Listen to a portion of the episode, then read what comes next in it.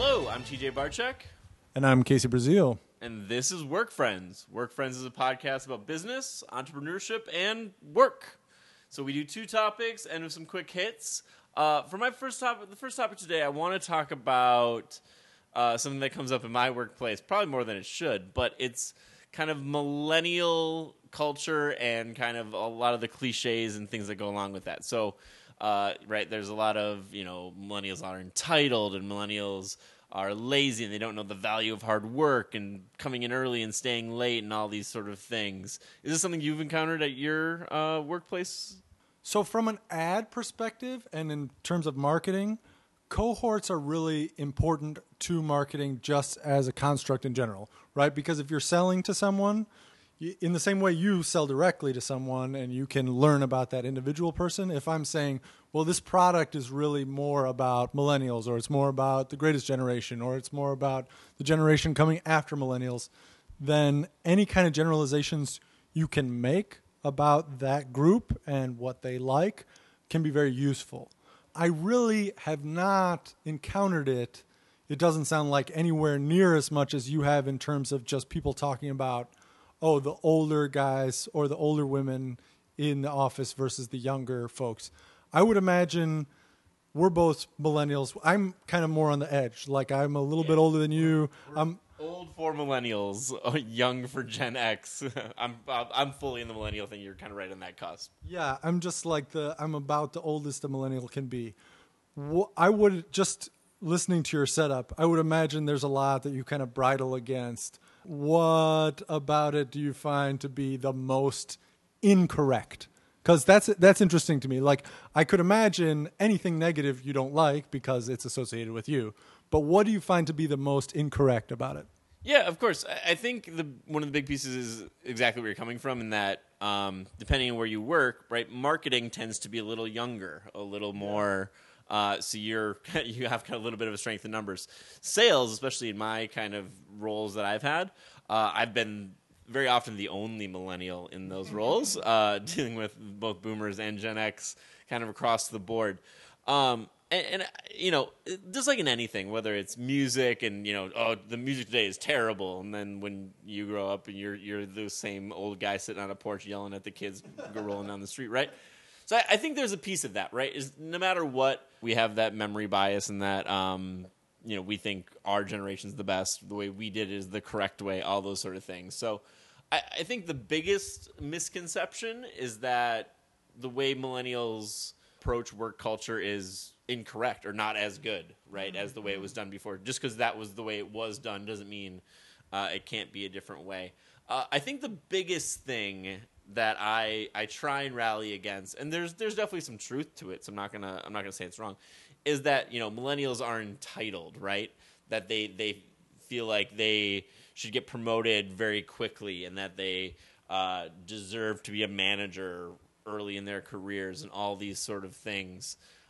I think I think that's true. I think as a whole, my generation tends to want to uh, progress faster than you know our, our parents' generation is not okay with being in their role for five years and waiting for kind of the person ahead of them to retire or whatever it may be.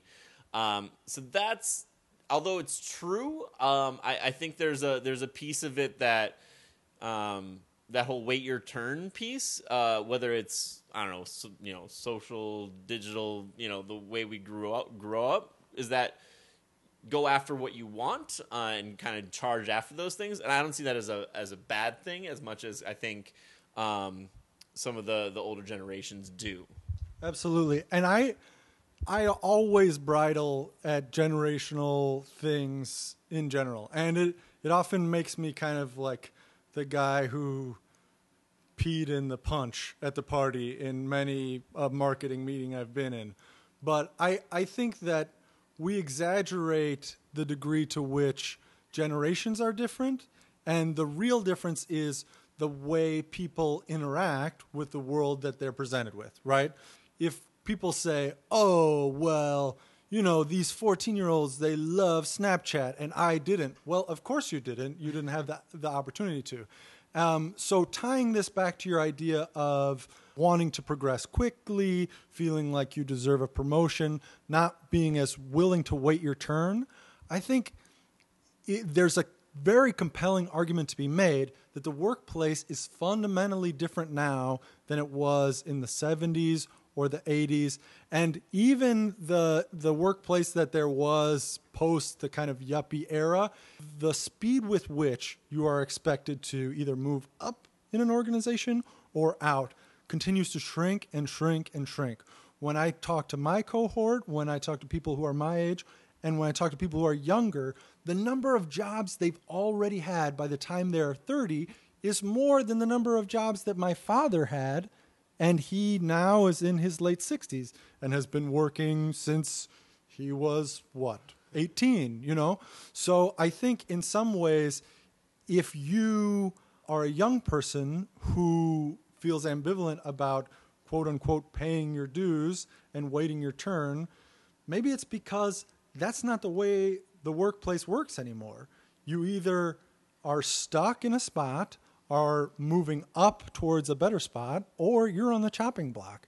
And I have occupied all three of those positions. I don't know. Do you, is that compelling to you? Do you think that makes sense? Yeah, absolutely. And, and I think the reason I wanted to bring it up is that it, obviously I'm biased. So when I bring it up, I always have that weird like I, I, struggle with the way to, to phrase it because um, I want to make sure it's not just coming from like I'm I'm entitled and this is why I think this way. Yeah. So it's it's a little bit of a catch twenty two. I mean, to your point, I'm 29. I'm on professional job number eight in company number five. Totally.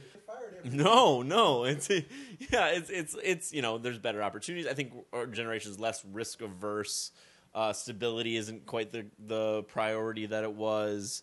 Um, also, I mean, it's just the the you know the career, right? A lot of you know the jobs and you know working kind of the startup world, like acquisitions happen and things happen.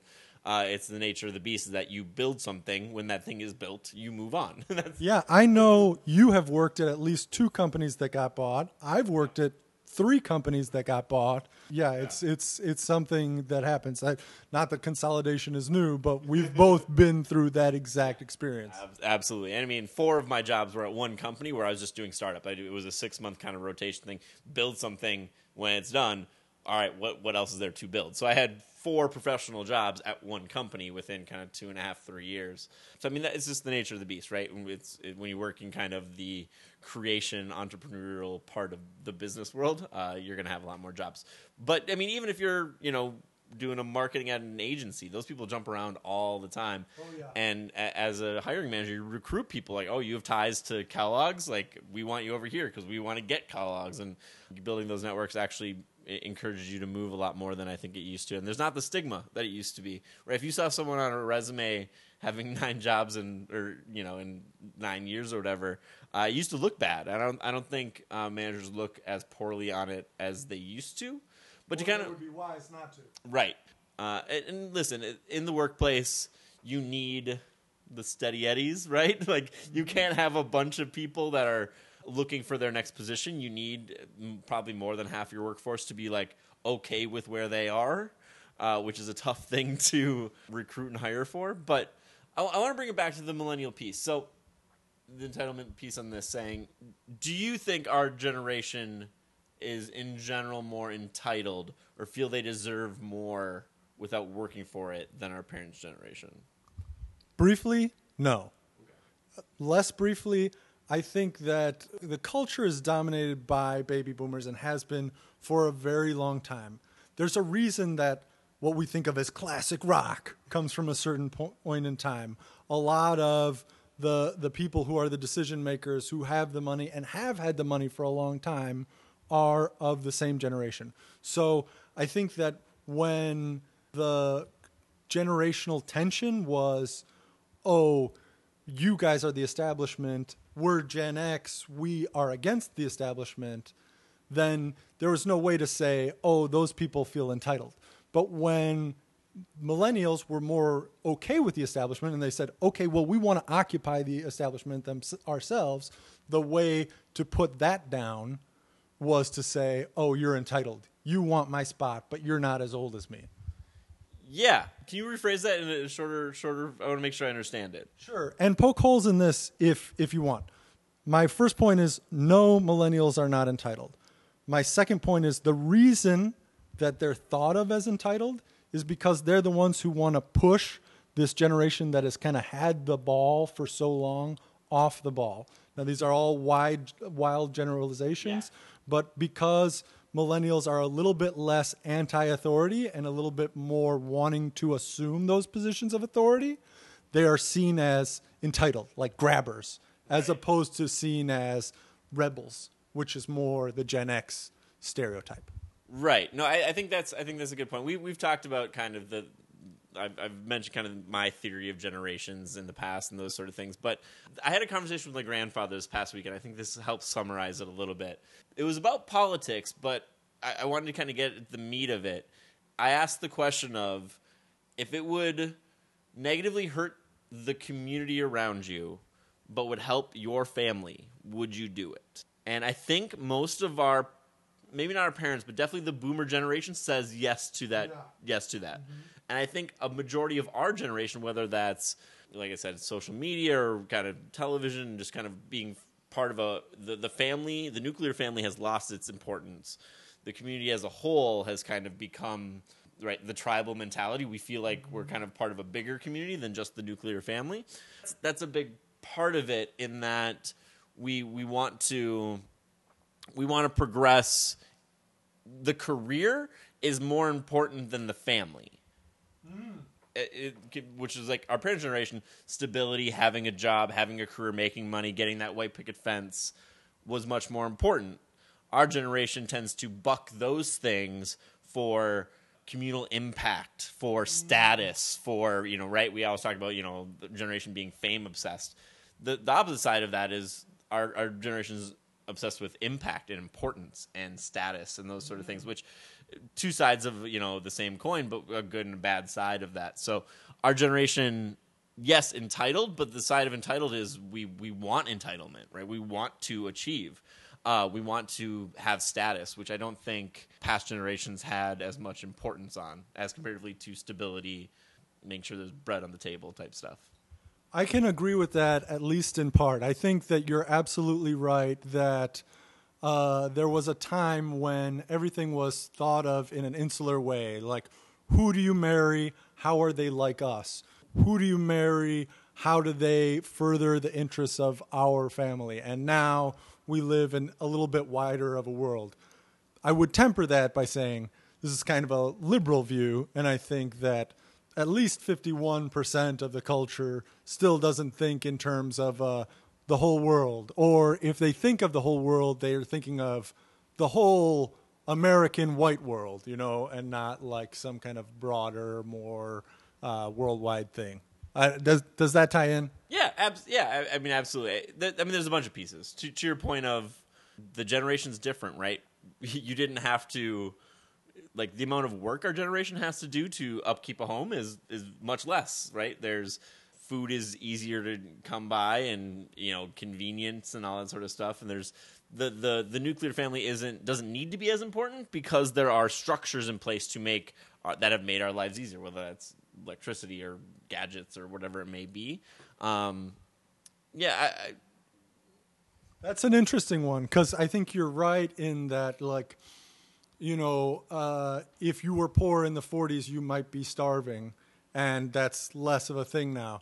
But uh, if you have to work less hard, it's like less hard to achieve what? Because it's not like certainly medicine didn't get cheaper, certainly like transport isn't getting cheaper, but you're absolutely right. The standard of living that we enjoy now even you know across society is very different from the standard of living that uh, certainly the baby boomers grew up in, if not the one that they lived through. Yeah, absolutely. And and I guess it, like I said, it comes back to that. You know, I I hear the millennials are entitled, millennials are uh, lazy, and all this sort of stuff. And sure, I'm sure uh, uh, you, that that probably applies to a majority of our generation, the same way it applied to majority of most generations uh, growing up. Um, especially on the kind of lazy part, like yeah, twenty somethings are tend, tend to be a little lazy, right? that's that's yeah, exactly. Like that that's not uh, particular to our generation. So yeah, it's it's it's just interesting because I, I it seems to come up um, in my field more than I expected it to, and maybe that's is because kind of I'm uh, fairly progressed for my age, so I get a lot I get I get a lot of that like you know, oh, I wish my nephew was more like you type stuff. And I'm like, I, don't- I don't know, to, I don't know, like, I don't, there's no proper way to to do this. Like, I've come to the like uh, feeling the need to defend millennials um, fairly often, saying, no, they're not. You know, they're not lazy. They're not entitled. They're just they're looking the, their value of what they how they value themselves is on impact and growth and progression, not on stability, kind of the way it used to be. And I, I wonder if there's, it, you know, if I came up to you and said, you know, I, how, why, why is this generation so messed up? Like, how do you how do you answer that? I I don't know that there's a simple one. All I can, you know, just trying to like get out of my own headspace and think about the person who writes the article about how terrible millennials are or reads it and says, "Yeah."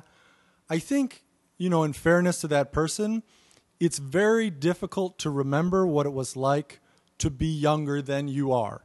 So, in the same way that when I talk to my 15 year old cousin or my 20 year old cousin, I think, what are your values? What are you worried about? The, the, the things you're talking about are so weird. I have to think, well, I'm biased by the fact that I'm 32 now, and the things that I think are important are, of course, going to be different from what they think is important. So I, I think that it's an empathy problem, like so many problems. And when people are, you know, 55 year old successful businessmen, that sounds like exactly who is telling this to you. You. You I would imagine that those people are among the most career focused, among the most ambitious, and they might look at Joe Average and certainly Joe Average 20 year old and think, you know, working eight hours a day, working 10 hours a day, but I spent my last two weekends here, you know?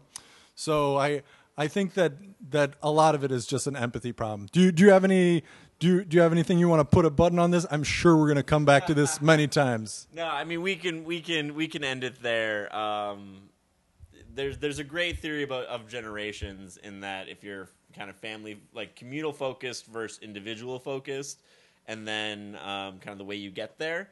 Um, so when people talk about you know, this is the worst generation of all time, uh, there's a great theory, and I can I can link to it in the show notes that says basically every fourth generation is what's known as the greatest generation. So we had the we had the greatest generation, we had the silent generation, we had the boomers, we have X, and because of the way those um, cycles repeat, there's a good chance we don't have any presidents from Gen X.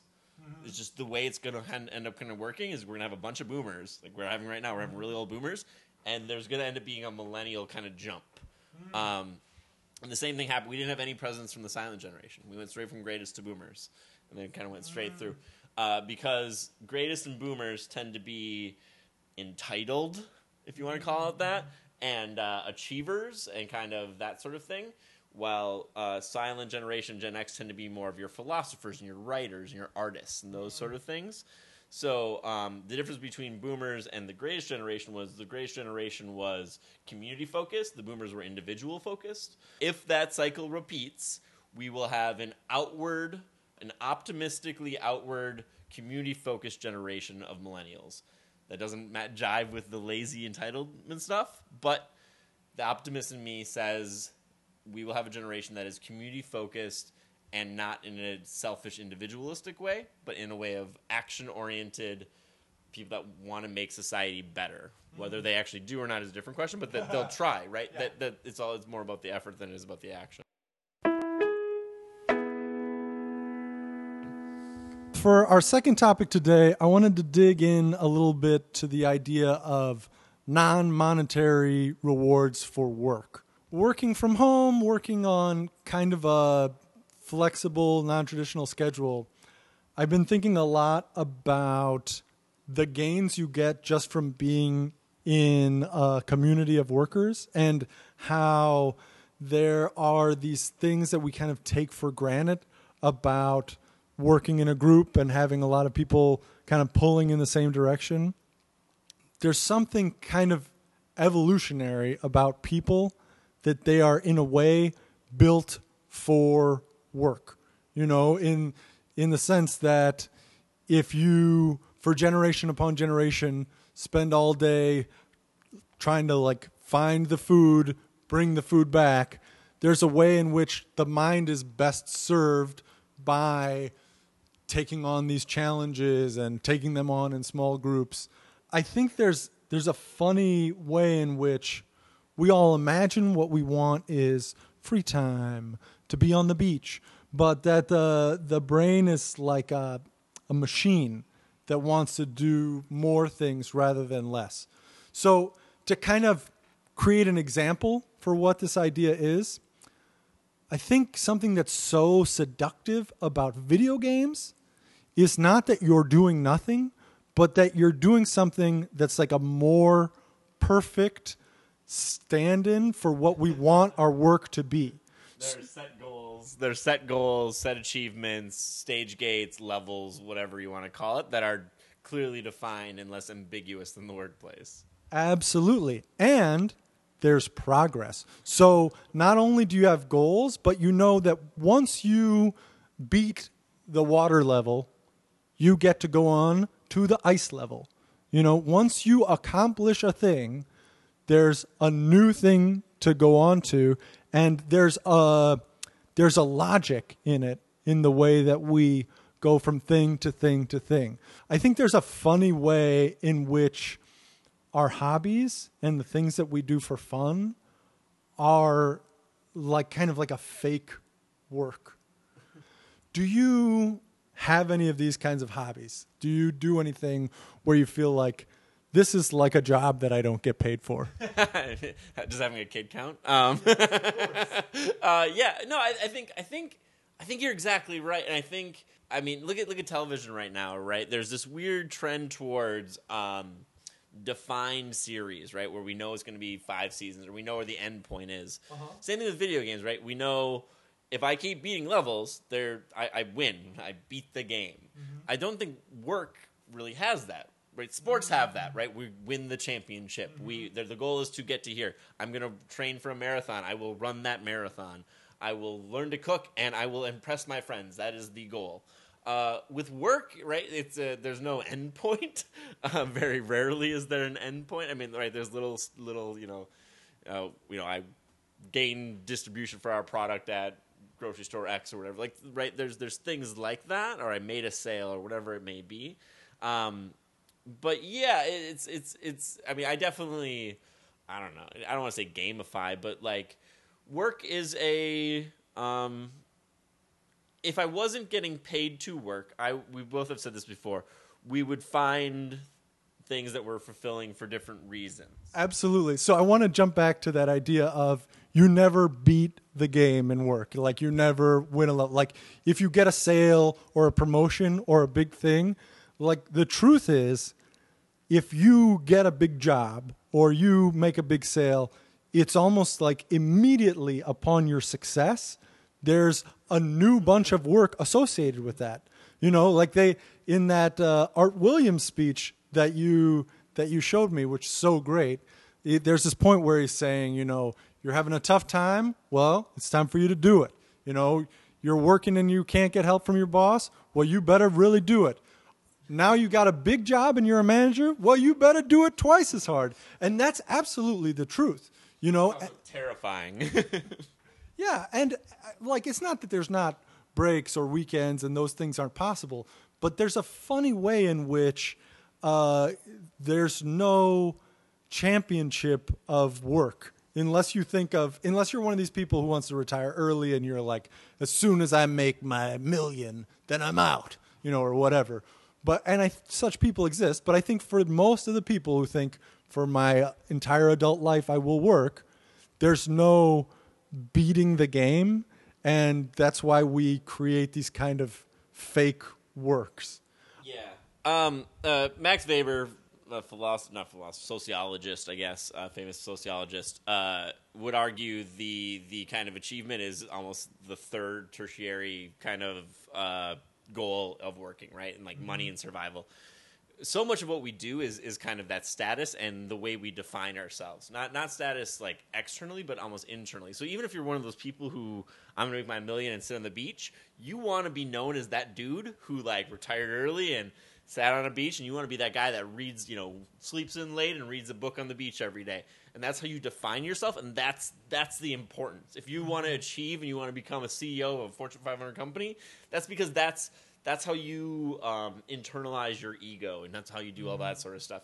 So regardless of if it's work if it's sport if it's family if it's money whatever it may be um, the, the non-monetary benefits of work are the same as the non-monetary benefits of you know social activities or you know hobbies or whatever family whatever it may be it's about internalizing ego, but like it's about defining yourself and feeling like you're uh, you have an identity and you're defining that identity, uh, which is because the scariest thing is to not have an identity, and that's like ego wise is way more frightening than being broke.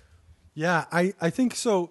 You there there's an important distinction that you started to make about like what you enjoy about your social life versus what you enjoy about your work life.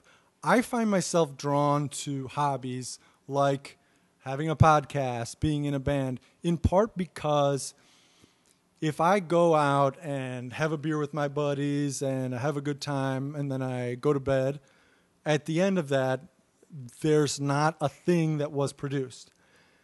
To me, spending that same time with my band, working on a song, even if that song never gets big, even if it doesn't achieve like a money gaining goal or something, there there's a reason I'm drawn to those work life work like social things because that sense of and maybe it's identity like you say or maybe it's achievement it, that that is so valuable to me. That like yeah that you know maybe maybe you're maybe you hit on it when you said identity there's this thing about work that's very different from you know spending a weekend canoeing with my buddies where when I'm done, I feel like we got that product into Walmart or whatever it was. Sure. Uh, so let me let me push on that a little bit. So you're kind of harping on creation, right? The the what what you value is uh, having something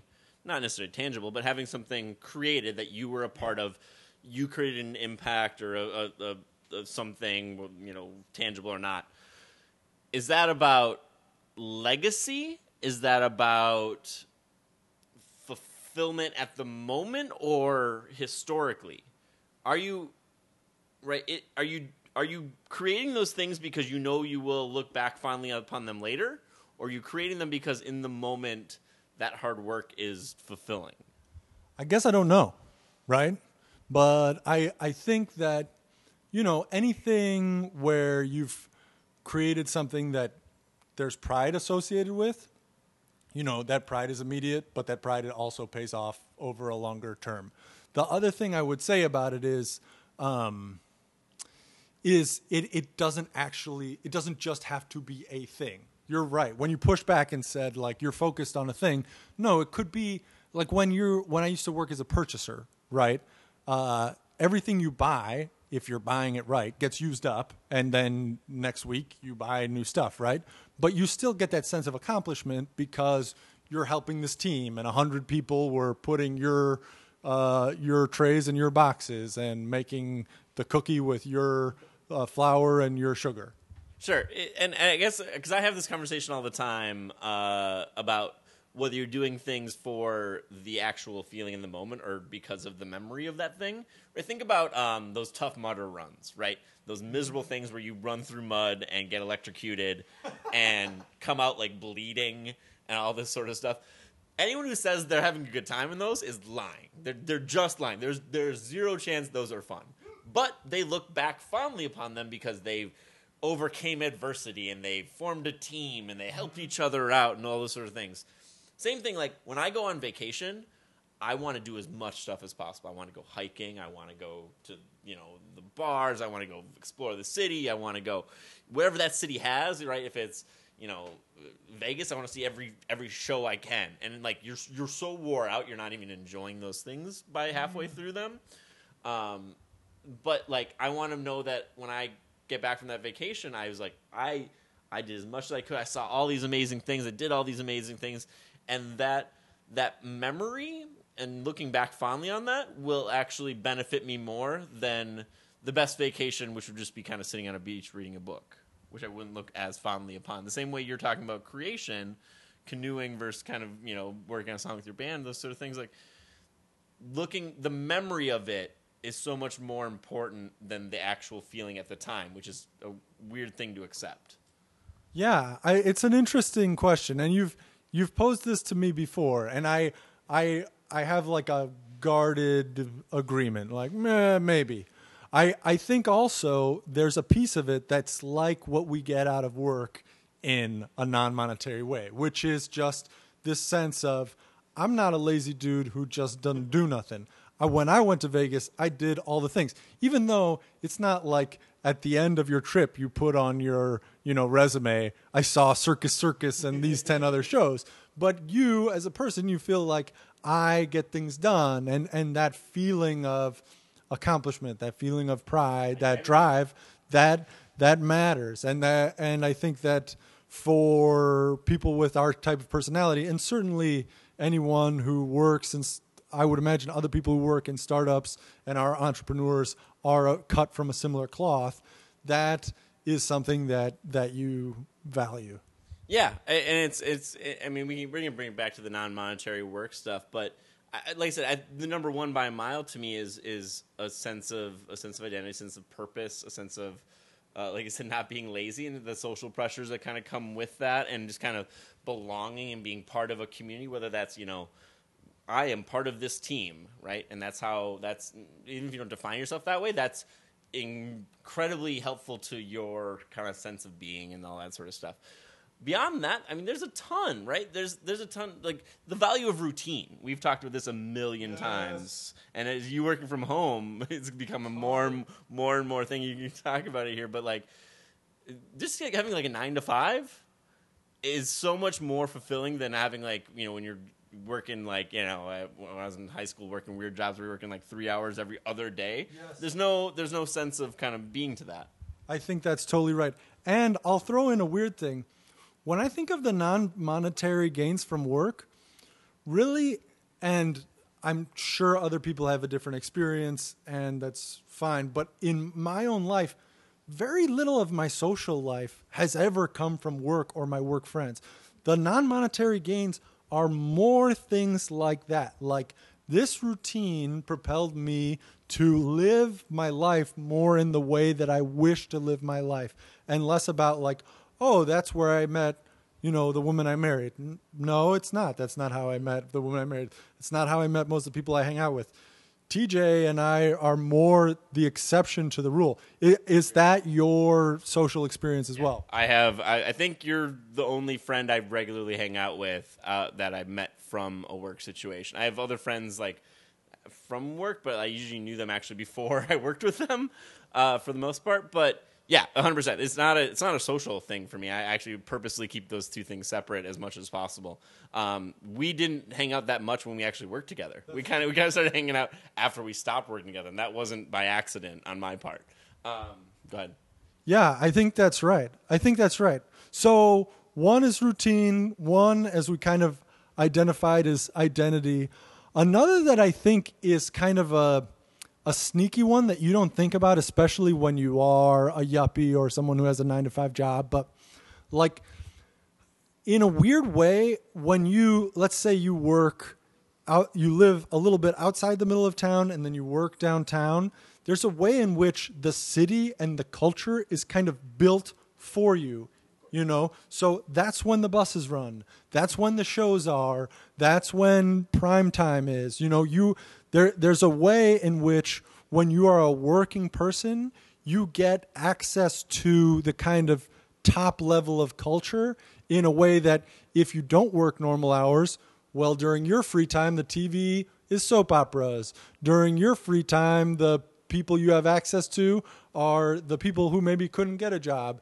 There, there's a there's a benefit that's kind of access to this I don't know. I want to say like this top culture, this this uh, this main culture that's that's nice to have access to, especially in our more and more disparate world. Yeah, absolutely. I, I, probably about half my friends are kind of in the service restaurant industry. I have a lot of like chef friends and that sort of stuff.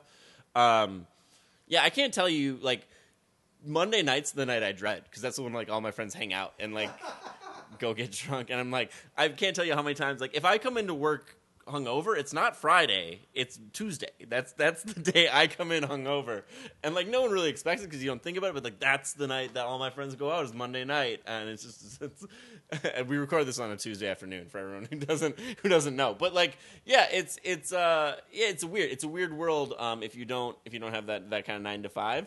And like I said, just just you know you you want to go see you know a, a play or something like good luck you're, you're working nights like this is not going to happen Totally. I yeah, and I I think it's it's not a small thing, and I'm and it's not a total one way street. Like sometimes it's nice to do things when other people don't. Sometimes it's nice to be driving when it's not rush hour, but there is there there's a there's a top culture in that way.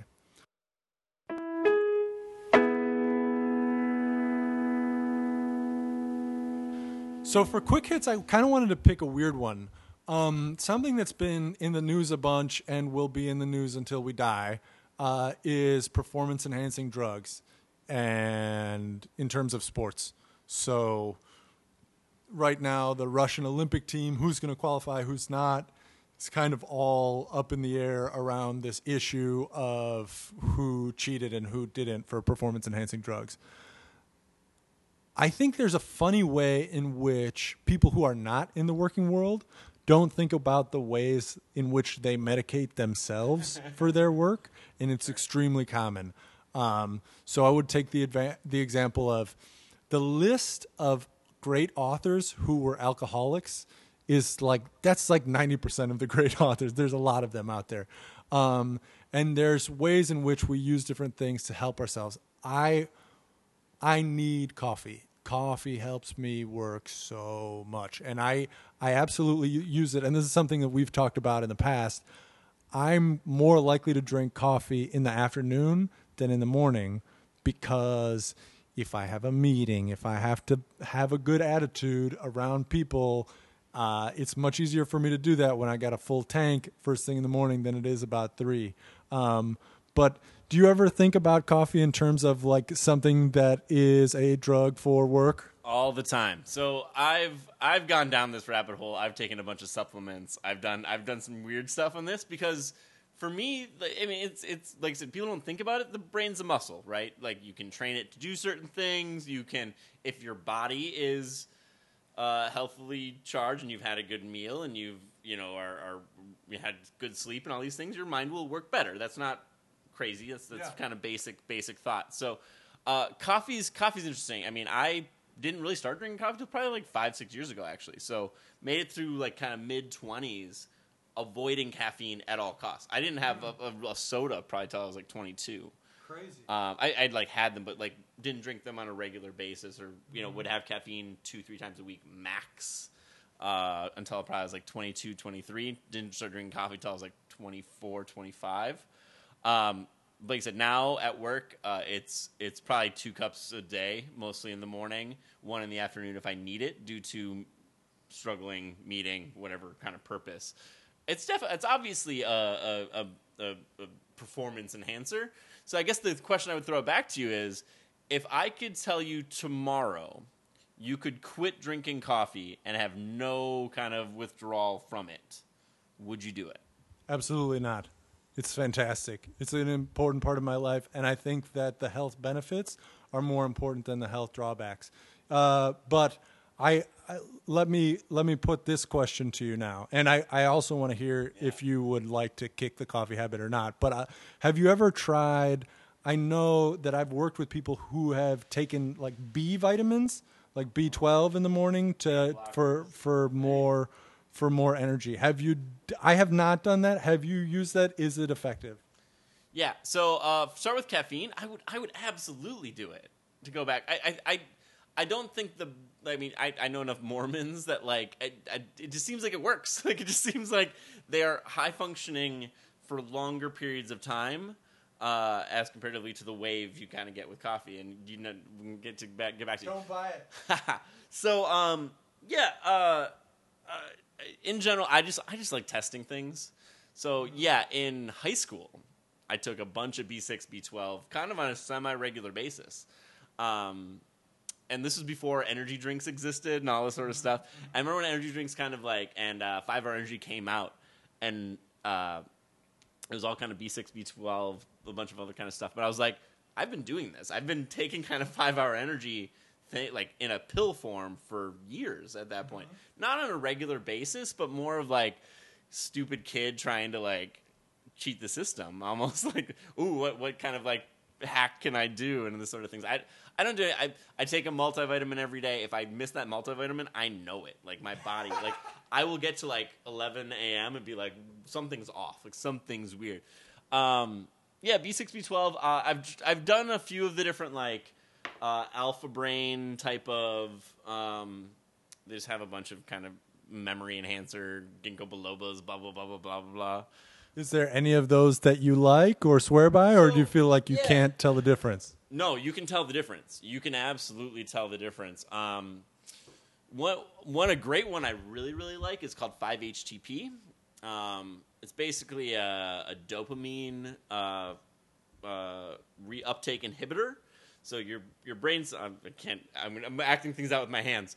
So your brain cells uh, flood with dopamine and kind of the, the feel good chemicals, right? When you whenever you encounter something that makes you happy. Uh, most of that uh, chemical is kind of reabsorbed by the initial brain cell. There are things out there like 5-HTP which block. This is what antidepressants are. Um, block the reuptake of that, so it stays kind of in that synapse. Uh, and if you do those things, you will. It's basically an antidepressant. and You will feel great all day.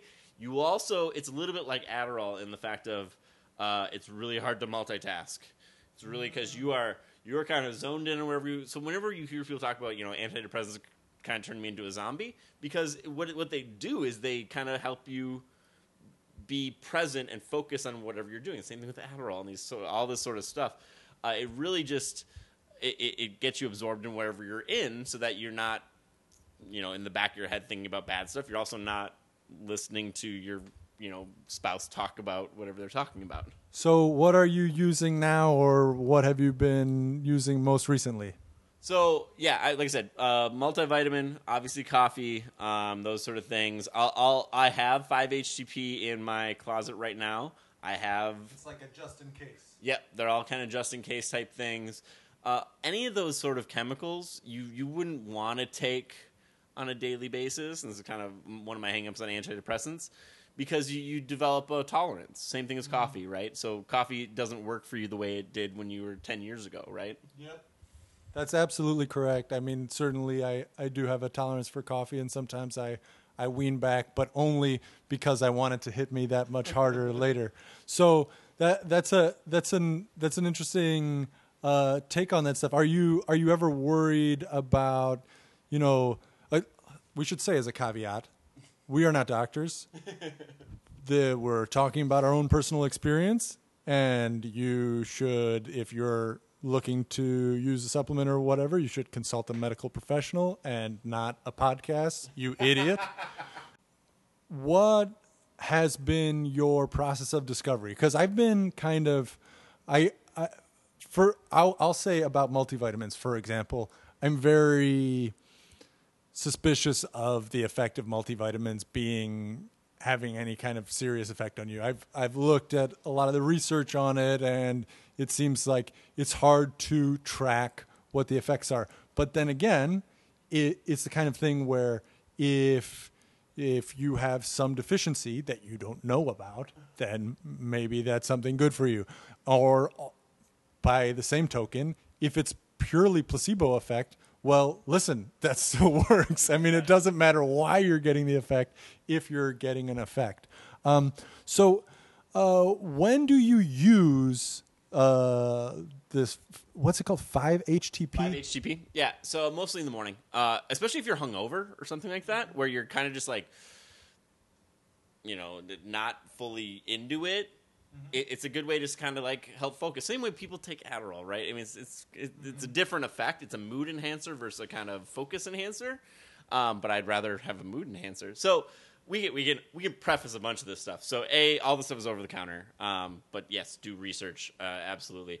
My entire family, everyone in my direct family, my sister, both my parents, all my grandparents are all on antidepressants. I'm literally the only one in kind of my nuclear family not on antidepressants. So I'm probably more open to mood enhancers mm-hmm. than I think most people are, right? Uh, because it's had a great effect on them. Like they that you know they call it depressed, call it whatever. They they are. I outwardly they seem happier to me, Yeah. and they are more active, and they are more present, and they are a bunch of different things. Yes, there is a little bit of that, that kind of zombie side effect that anyone kind of sees when they're around antidepressants, but um, having a better diet is an antidepressant, right? There- There's there's they have you know there's over the counter things B six B twelve beta blockers all these sort of things. Uh, they're they're antidepressants in not a pill form a lot of times. Um, I have I've I have mu- blah, blah, blah. I have musician friends that use beta blockers when they're going to perform and they're worried about anxiety. Uh, is that something you've ever experimented with or tried for like a presentation or anything like that? Yeah, in college, um, I went to a poli sci program, and a lot of it was kind of uh, debates and kind of sort of uh, presentations and policy type stuff where you'd get up and give a lecture about whatever. Um, I tried it. I used it a little bit in college just to kind of because it was the cool thing to do. Like I had friends that were doing it and like, oh, let's try this. Uh, I don't use them anymore. Anyone who knows me, I do not have a a problem with talking and being in front of crowds and that sort of stuff. I've never had um, anxiety, right? The, the anti-anxiety medications. I've never had anxiety. Yeah, I, I'm very much the same way. I, I feel like I really feed off of the pressure, stress, whatever of performing live. I have the type of personality that's m- more attracted to things that make you excited than things that calm you down. Uh, it's funny though because I, I've never used Adderall or cocaine or any of or speed or any of those because they seem like they would be very seductive to me because I have the personality type that really likes that bit of extra energy, extra get up and go and I I've avoided those things precisely because I think I would like them. Um, I uh, I drink a lot of coffee and I know how much I like that. So I don't want to like anything more than I like that because it could be life uh, altering. Yeah, and we can, we can we can keep illegal drug conversation to a minimum on a public podcast. But no, same same thing for me. I never enjoyed smoking marijuana because I'm I'm too up a person. I don't want to be brought down. Uh, same thing. Uh, the the uppers are are incredibly seductive for for obvious reasons. Even alcohol to me, which is a depressant, and people forget that. Uh, it while I'll have a beer now and again, and I, I really like beer, and I I'll definitely go out drinking on a weekend. But if I had to choose between coffee and alcohol, I would choose coffee in a heartbeat. Um, and I think it's it's partially the same thing because to get you know relaxed, it's not that hard for me. Yeah. No, I. Well, that's that's interesting. So you're saying you're because I'm actually the opposite. I, I'm I'm I'm a very up person. I have a very hard time relaxing. I, I'm I'm not chill. I'm a very very rarely chill person. Uh, you say you're an up person, but you have, do not have a time. Oh, you you saying you're relaxed? Okay, gotcha. I think it's funny because I think we we have the same taste in mood altering substances, but for opposite reasons. Because like I'm pretty chill. I think. I mean, I don't know. You can you can disagree. Doesn't take much. I'm pretty chill, but I, I think that I I don't want to particularly be that much more chill than I already am. Not that I don't enjoy a beer now and again. I just uh, I I like the get up and get stuff done stuff more because that's it's harder for me to put myself in that frame of mind. Yeah, that's interesting because obviously, uh, you know, a lot of my friends smoke weed and will do it to chill out or to go to sleep or to kind of bring themselves down or whatever it may be. Um, I it's weird because I I don't know I need to chill out more. I do, But I don't want to. but I don't want to. I don't want to. I don't want. I, I I don't I don't like it. I don't like it when I'm when I'm sick and on the couch and like unable to do things like that. That's the worst feeling in the world. I just get fidgety and I get really. And I'm not. I'm not ADD. I'm not. I'm not like. I'm able to focus. I just. I want to be doing things. Um, yeah. So I don't know. This is kind of morphed into a third topic and less of a quick hit, but I think I have like a quick hit type question. So we've talked about using coffee for work and some of the supplements, but I I wanted to kind of close it with this question. Do you have you ever used alcohol for work and has it ever been helpful to you? Ooh. Um. I mean, in, in a networking fashion, right? Like to loosen up somebody to get a. Oh my god! Like Build a relationship. if I well, especially bosses, managers. Um, whenever I have a manager meeting, I always request it to be at 4 p.m. That's whenever I a because you know we you can always walk away from it. You don't have to kind of go back. Uh, but b it'd be like, hey, it's 4 p.m. You want to just go downstairs and have the meeting down at the bar? Awesome because get even like one or two drinks in a manager they will be so much more upfront and so much more honest with you because I, and i've been on the manager side is that you you you're you're you're always a little bit coded you're always a little bit like what do i tell them? Does that match with what you know the business goals are what i want them to achieve? And you're it's it's so frustrating on a bunch of different levels i want them to be as open as possible. Um, never personally as like a I need to go into a meeting and I need to be looser or something. I. I I think that that's a very smart way to use it. Something that I hear a lot and I talk to people about and they say, "Well, I can be really self-conscious about my work and to be a little bit more creative, sometimes it helps for me to have a glass of wine before I start or be just a little bit tipsy when I'm trying to write something." I have found that to almost never be the case. Maybe once or twice used it. I can't do it with any kind of systematic way. I think in part that may have to do with being like you, a morning person who probably my writing isn't that good at six o'clock anyway. but uh, I, I'm very much the same way. When it, I might use it for some kind of a networking thing, I might use it because I, man, I don't know how I'm going to relax tonight because I really, my head is still there. You know, I'll have the occasional beer after work, but for the most part, no, booze is just for fun. Well, it's interest. It's interesting because uh, as I was obviously thinking more in like a sales guy, and like there's the the social aspect is what's important. From what you're talking about is obviously something that's really really prevalent in any creative media, whether it's writing, whether it's musicians. I have friends that work at ad agencies that will have you know like 6 p.m. stoner sessions and like work on creative and that's what they do and this is this is very very normal in the industry and it's kind of like idea generation like trying to break out of your own box and your own kind of mental way of thinking. So if that's you know the old you know the madmen stuff of lsd and all this sort of stuff like cr- spark you know a new idea that you wouldn't have thought of without those things. But the same thing for me is i've tried doing that sort of creativity. I a get too much in my own head and the ideas i have are complete terrible crap. Mm-hmm. Yeah it, it's i've never had good success with the the creative part of performance enhancers Yeah, I think that there's really there's a lot of hocus pocus, and I think that the way people think about drugs, we often imbue them with more than they have. And if I've ever gotten an extra creative spark or a little bit less self conscious because I've had a couple drinks before I write something, I think it's a little bit Dumbo's feather. You know, it's a little bit.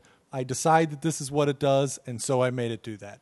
But you know, if that works, it works. Thanks so much. If you like the show, please tell your friends, share the podcast on your social media. We love to reach more people. Write us a review on iTunes, that helps people find the show. And if you like the show and you want to support us, if you could go to workfriendspodcast.com, find our Amazon links. There's an Amazon link on every page. If you go through that link and make any of the purchases you would make on Amazon normally, we'll get a little percentage uh, from that. And that helps us pay for the website, the hosting, the microphones, all of that. So anything you can do there, much appreciated. Thanks again so much. thanks everyone